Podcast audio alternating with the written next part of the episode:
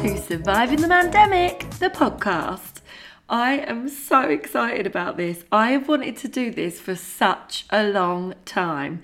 Now, amongst my friends, I'm known for always having a story. Even when I'm just popping to the shops, there is always a drama or a story. I'm not joking. I don't know why these things just happen.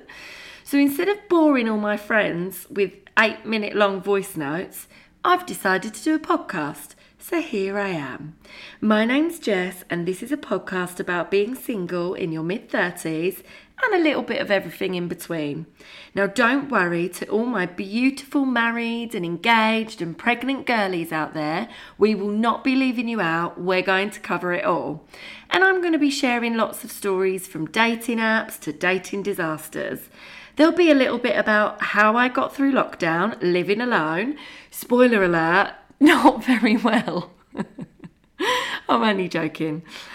And how I stay confident and optimistic while constantly third wheeling all my amazing friends.